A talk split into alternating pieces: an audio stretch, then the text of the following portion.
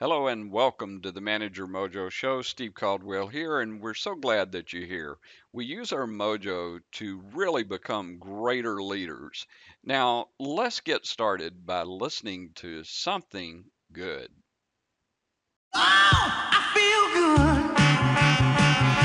I knew that I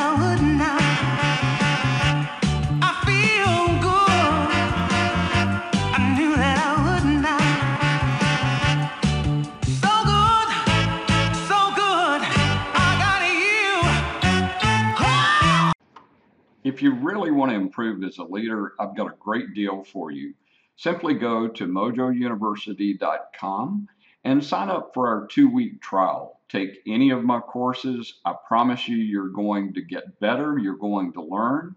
Go to mojouniversity.com and sign up totally for free and try us out for two weeks. Oh,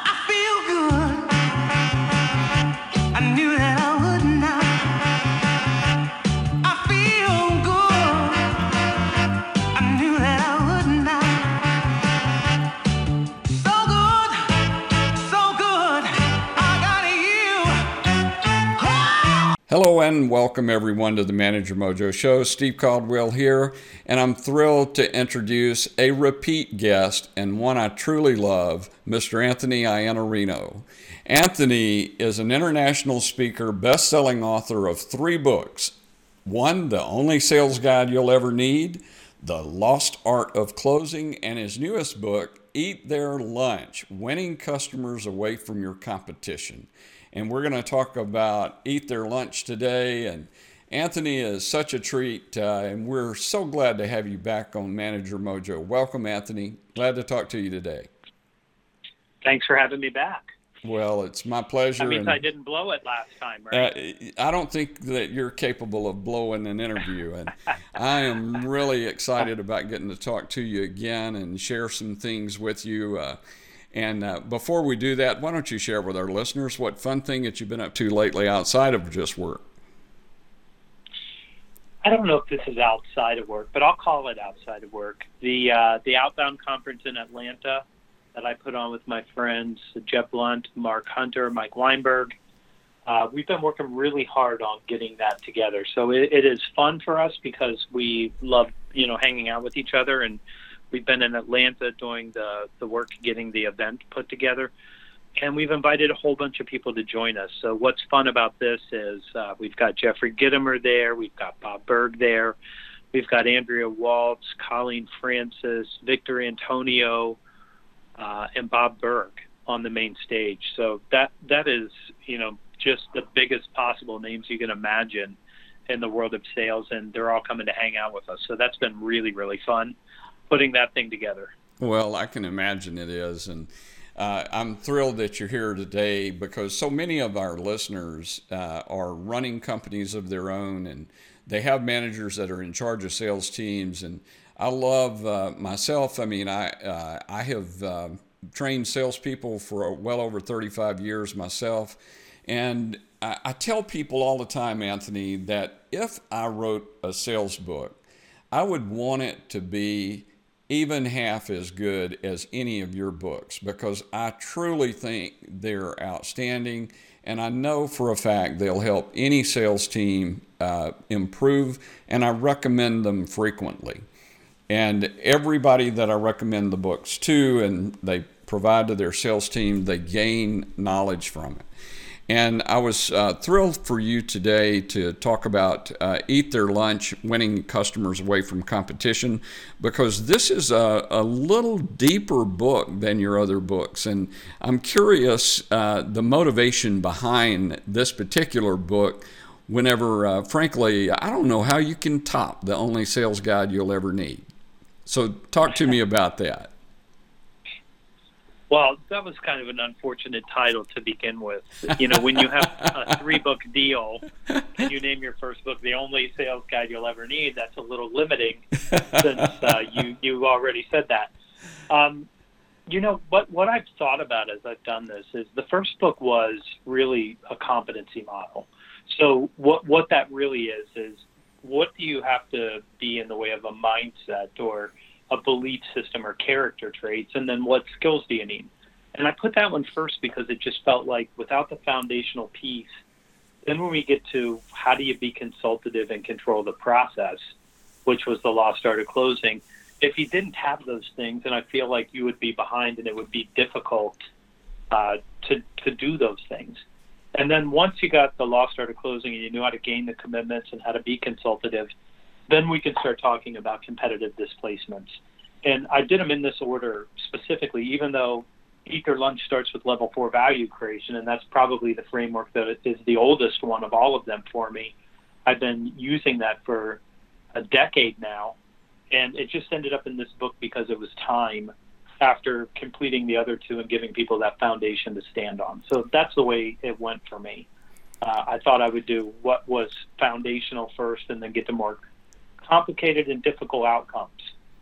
Well, I, I think it's outstanding uh, myself, and uh, I, I know that it works because I've uh, used this uh, type of uh, thinking for a long time. Uh, long before we are in today. And you, you, talk about level four selling, and, and in your book, you actually talk about four different levels of value creation. And uh, if you would, why don't you set up our listeners a little bit with what, what is the difference between the levels? Because I think sometimes today, uh, we've got this idea that uh, sales is as simple as, as click in other words, go to a website, click here, click there, and you're going to find all your needs answered. And I'll tell you, nothing could be further from the truth if you're selling any com- kind of complex product. So, uh, tell us a little bit about that four levels. Well, the four levels really came out of uh, the necessity for me to teach people how to think about what was going wrong for them. And for a long time, we would show up and introduce ourselves, introduce our company, start talking about the logos that we've won and the problems we solved for people, and then talk about our product or service, whatever that was. And what's happened is we've done that for so long that that's not interesting to buyers or customers anymore. And instead, what happens is you start to look and sound like everybody else. I have this product and I have these kinds of customers, and well, so does everybody else. It's very difficult to see that as value creation because it's mostly self-oriented, mostly talking about us, and it's really not that interesting because the the product and the company that is interesting to the buyer is their product and their companies and their services and all of those things.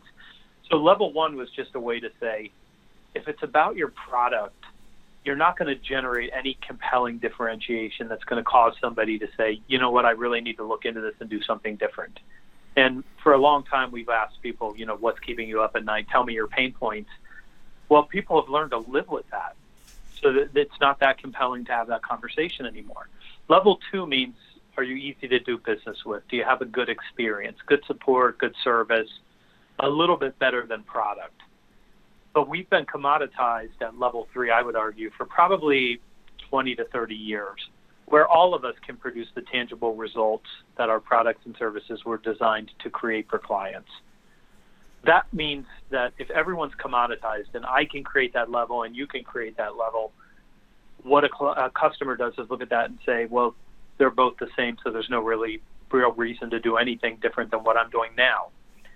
What I recognized uh, about a decade ago is that there were certain salespeople and certain practices that allowed you to come in and just start right with the strategic outcomes and the message about here's what's going on in the world and here are some of the things you need to do to adjust what you're doing uh, to, to live in this new world. And to me, that was the fourth level of value. And basically, what the book starts with is turning that around. Don't start at level one and come in looking like a commodity. Start at four and then you're going to end up using your solution and your experience and the product or the service that you sell anyway. But that comes later on after you've had a conversation about why they should change, how they should change, what kinds of things they should consider, the trade offs that they're going to have to make, and, and all of those much, much bigger and more interesting conversations for decision makers.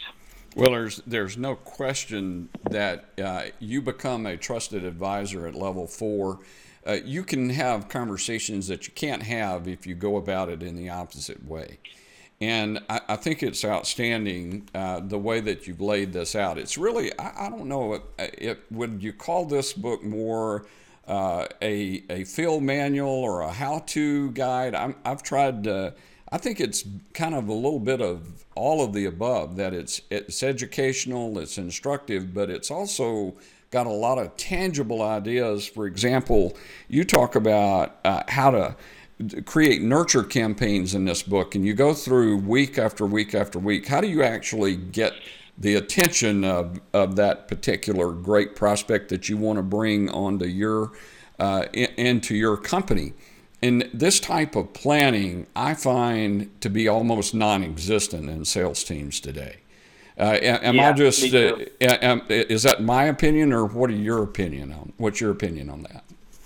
Yeah, I think that that's right. And the the one thing that I hope I've done with every book, and you know, more more and people more and more people have started to comment on. At the end of every chapter, there's a small section that's titled "Do This Now," mm-hmm. and I don't like books where the idea is really good and they give you the theory, but there's no conversation about practical, tactical application to your real job. In in every case, in every book, and this one is no different you can talk about a big idea like level four, but then how do you put it into practice? And if you can't put it into practice, then I mean, you might as well have not read the book at all. So I, I tried to make it as practical and tactical as I can, with examples and, and a whole bunch of uh, do this now kind of work. And there's a workbook that goes with it, so we can give people a better shot of putting it to work in their practice. Well, there's there's no question that uh, one of my favorite things about any of your books is the "Do This Now" section at the end of every chapter. Uh, I, I, find that that is the thing that really makes a difference. But uh, I, I want to ask you a, uh, an opinion question here, Anthony, because you're involved uh, just with sales organizations. I've spent much more of the the last decade spending it in the leadership uh, area and uh, but in in clients that I work with and and others that I talk to, uh, you know, we have a lot of knowledge out there. It's just like your book. It, it, your whole series should be a mandatory buy it and put it uh, in front of your salespeople, as far as I'm concerned. But beyond that, what I'm finding and, and it irritates the heck out of me is that you can teach people, you can show them what these concepts mean, you can have a do it guide at the end of each chapter.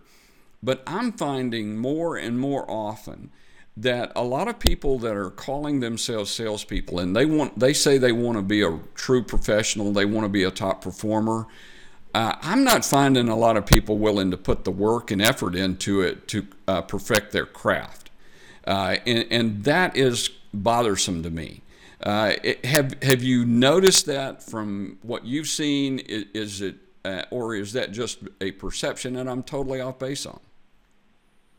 I've heard uh, Dan Pink say it this way: that he was in uh, the the bottom percent of the class that made the upper percent of the class in his law school possible and uh, you know that's uh, the bottom 80% that makes the top 20% possible. You know, you you in this in this particular endeavor uh, that we talk about sales, the the amount of IQ and business acumen and emotional connection, uh, all of that is now the demands are so high. You have to read, you have to study, you have to work on your personal and professional development because the personal development, you know, in, in sales, it's not a competition like, uh, um, let's say, an accounting department. So my accounting department isn't competing against your accounting department. But in sales, it's a certain kind of competition where somebody wins and somebody loses. Mm-hmm. So the first book, The Only Sales Guide, it's about your character. Are you the kind of person that I want to bring onto my team? Do you have the kind of ideas that can help me? Are you going to be accountable for helping me drive results? Are you going to be proactive and take initiative? Are you going to disappear when there's problems? And and all of those kinds of things matter. And if you're not working on your personal and professional development, I think sales is going to be more and more difficult for you over time, specifically just because the demands are so high now. You really have to be a good business generalist and somebody who thinks about results if you're going to succeed, which means you have to do the work. Absolutely. I totally agree with that. And I find it to be distressing when people don't want to put that work in. But I like the way that you put that. It's those that don't uh, really provide tremendous opportunity for those that are willing to put the work and effort into it. And that's going to be the differentiator in how you're going to be a top performer is that you're putting in that that work and that effort in order to get to that next level.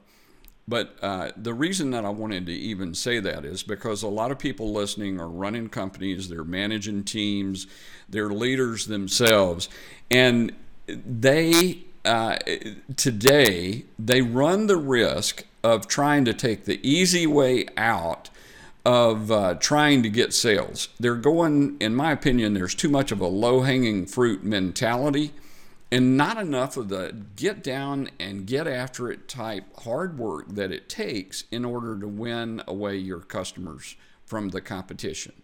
How do you recommend that leaders start to think about their sales organizations so that it, they can get away from this, well, it's all just as easy as putting it up on a website mentality?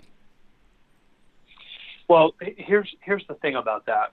When you're a leader, I mean, the the one thing, if you go and search leadership right now for just attributes that make someone a great leader, you're going to find 62,000 different attributes that people say are important. But ultimately, what a leader does is lead, which means I set the direction, I choose the target, I determine the goal.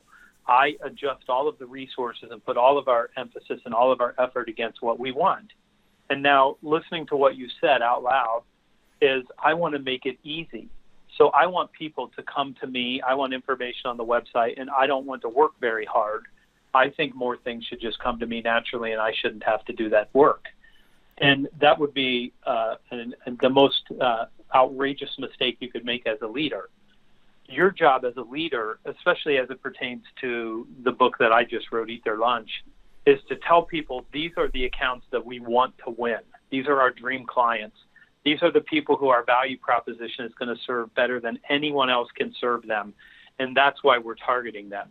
And then you deploy all of your effort, all of your energy, all of your resources, all of your salespeople's time against that outcome. And what tends to happen if you're a leader is when you say, This is what I want, and I'm going to command all of my resources against that outcome, that tends to be what you get. But if you're passive, and right now there's a, a, a war going on between what, what comes out of Silicon Valley and tech companies in a large part, um, minus a few that are, are exactly structured the opposite about what I'm going to say, where they think that you should just be able to push a button and send emails and have sales come in. They're trying to replicate the kind of scale and the reduction of friction that somebody like Amazon.com has been able to enable. But that's not what happens in B2B sales generally. In B2B sales, you have to pick a target. You have to decide why you want them. You have to have a value prop around why they should change and how you can help move their business to the future. And if you're trying to make selling easy and you're trying to be efficient, you're really missing the point. And I, I see companies that are so efficient that they have very low close rates. And that's because the efficiency. Well, I don't want to give these resources. I don't want have people making more than one sales call. I want a BDR to do this instead of a, a, a field salesperson because I don't want to use a field salesperson. And what we've done is we've we've followed Frederick Winslow Taylor and we've sliced the role into SDR and BDR and uh, account manager and account executive and subject matter expert and major account executive and all these kinds of roles trying to be more efficient when you get paid for being effective. You only get paid in sales if you win. So you should put all of your effort against what you want and work on being as effective as you can at pursuing them and don't worry so much about the efficiency. Well, I, I love the fact that you're talking about targeting your assets, targeting who you want on your team. And the, the reason that I think that's so important uh, is that unless you set that as a priority, how in the world does anybody know what they should be doing? And I, I think that it's important that we continue to do that. Now, one of the things that I just want to point out, because I know you believe this as well as, as I do, Uh, you even talk about it in your books, uh, all of them. You talk about the fact that sometimes you're going to have to actually make a cold call on somebody. And the idea today that you can just get people to click and come in and you don't have to pick up and introduce yourself and be prepared to provide value, I think is just leaving millions of dollars on the table for companies that it's really silly to leave that money on the table. Am I right about that? A hundred percent. And it, it makes no sense. And you know, the the first thing about leadership, in my view, is you you have to decide where you're taking the organization that's uh, in in your charge. And it really is it's in your charge. You're there to serve them. But you have to start by having something that you want and I, I think until you get that part right, people just drift. And when they drift, they tend to find, well, these people are receptive to me and they're easy to have a conversation with, so I'll spend my time with them. Even though that doesn't translate to the, the wins that you want or building the client portfolio that you need. So I, I think that's exactly right. You have to do the heavy lifting at the front end. Uh, uh, thanks for your thoughts on that. I do want to point out one thing that I really loved, and, and it's more, I, I just want to kind of get down into the tactical uh, tactical here, just so that we can give people a taste of what we're talking about uh, in uh, Eat Their Lunch, and that is. Uh, you, today, uh, so many salespeople have the idea that all they have to do is to get a relationship with one person in an organization. They they try to go into C-suite and they try to take it easy. But you go through building consensus horizontally and vertically in your in chapter 7 and you talk about this thing called go find the CEO of the problem. If you don't mind, would right. you share a little bit about that concept because I think it's absolute gold there's a, a lot of people, you know, who grew up hearing you go to the C-level executive, you get to the C-suite and let them push you down. Well, the truth of the matter is there's not a lot of C-level executives. I mean, in smaller companies, sure, but as you get into larger companies, the CEO doesn't want to meet with you. They don't need to meet with you. They're not likely to meet with you, and they probably shouldn't meet with you because they've hired people to make decisions for them and they've trusted people to manage parts of the business because they can't manage the entire business by themselves. So they have a chief marketing officer who has a marketing director, or they have a, a head of operations, a COO, and they have a distribution manager or something like that, or an operations manager in another role. The person that you're looking for is the highest level person that actually cares and is responsible for whatever outcome you can help them create. So you don't need the C level executive, and they're not likely to push you down anyway. They're more likely to say, unless you talk to them and they want to have a conversation with you, I'm not going to have anything to do with this. They're going to make that decision for themselves. So you're really looking for what are the titles of the people who normally lead a change initiative around what you sell. And I call that the CEO of the problem. That's the person who really is going to probably get their way Yep. And they're going to be able to bring executive leadership in, and they're going to be interested in talking to you because even though the CEO doesn't care what you do, they care deeply about what you do, and the results that you can help them improve are really important to them. So they're willing to have that kind of conversation if you can um, if you can do something like that and get to that person with a value proposition that's worth their time. Well, I, I love this chapter, and I know that it's going to be very valuable to anyone that's trying to to gain that top five, 10% of the salespeople in the country or in the world. You got to master these concepts. And Anthony, you do a phenomenal job of that. And I know people are going to want to know more about how to connect with you. Why don't you share, uh, share how they should best connect with you and find out more about the great work you're doing?